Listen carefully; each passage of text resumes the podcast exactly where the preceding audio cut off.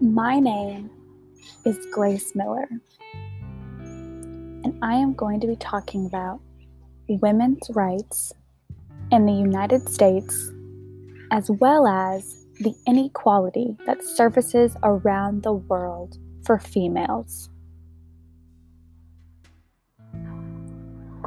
My thesis statement is that feminism shouldn't be political.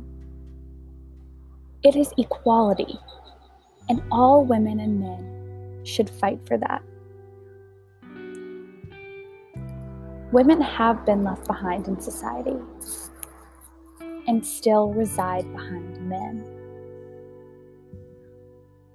They have come a long way since the colonial era, when their rights were practically non existent. However, today, they do not fully have equality either. In every single country on earth, the majority of women make less money than men. There is no excuse for that statistic, and that is why male ideas have dominated.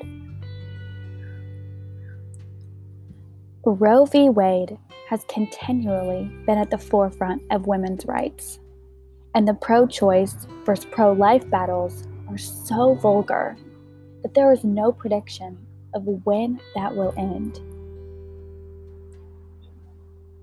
Although the Equal Rights Amendment was passed, it has not changed the way that men think about women's worth. The women and men who are and were in the past anti feminists, such as Phyllis Schlafly, have had an imprint on today's society because they have been a barrier in women's success and equality.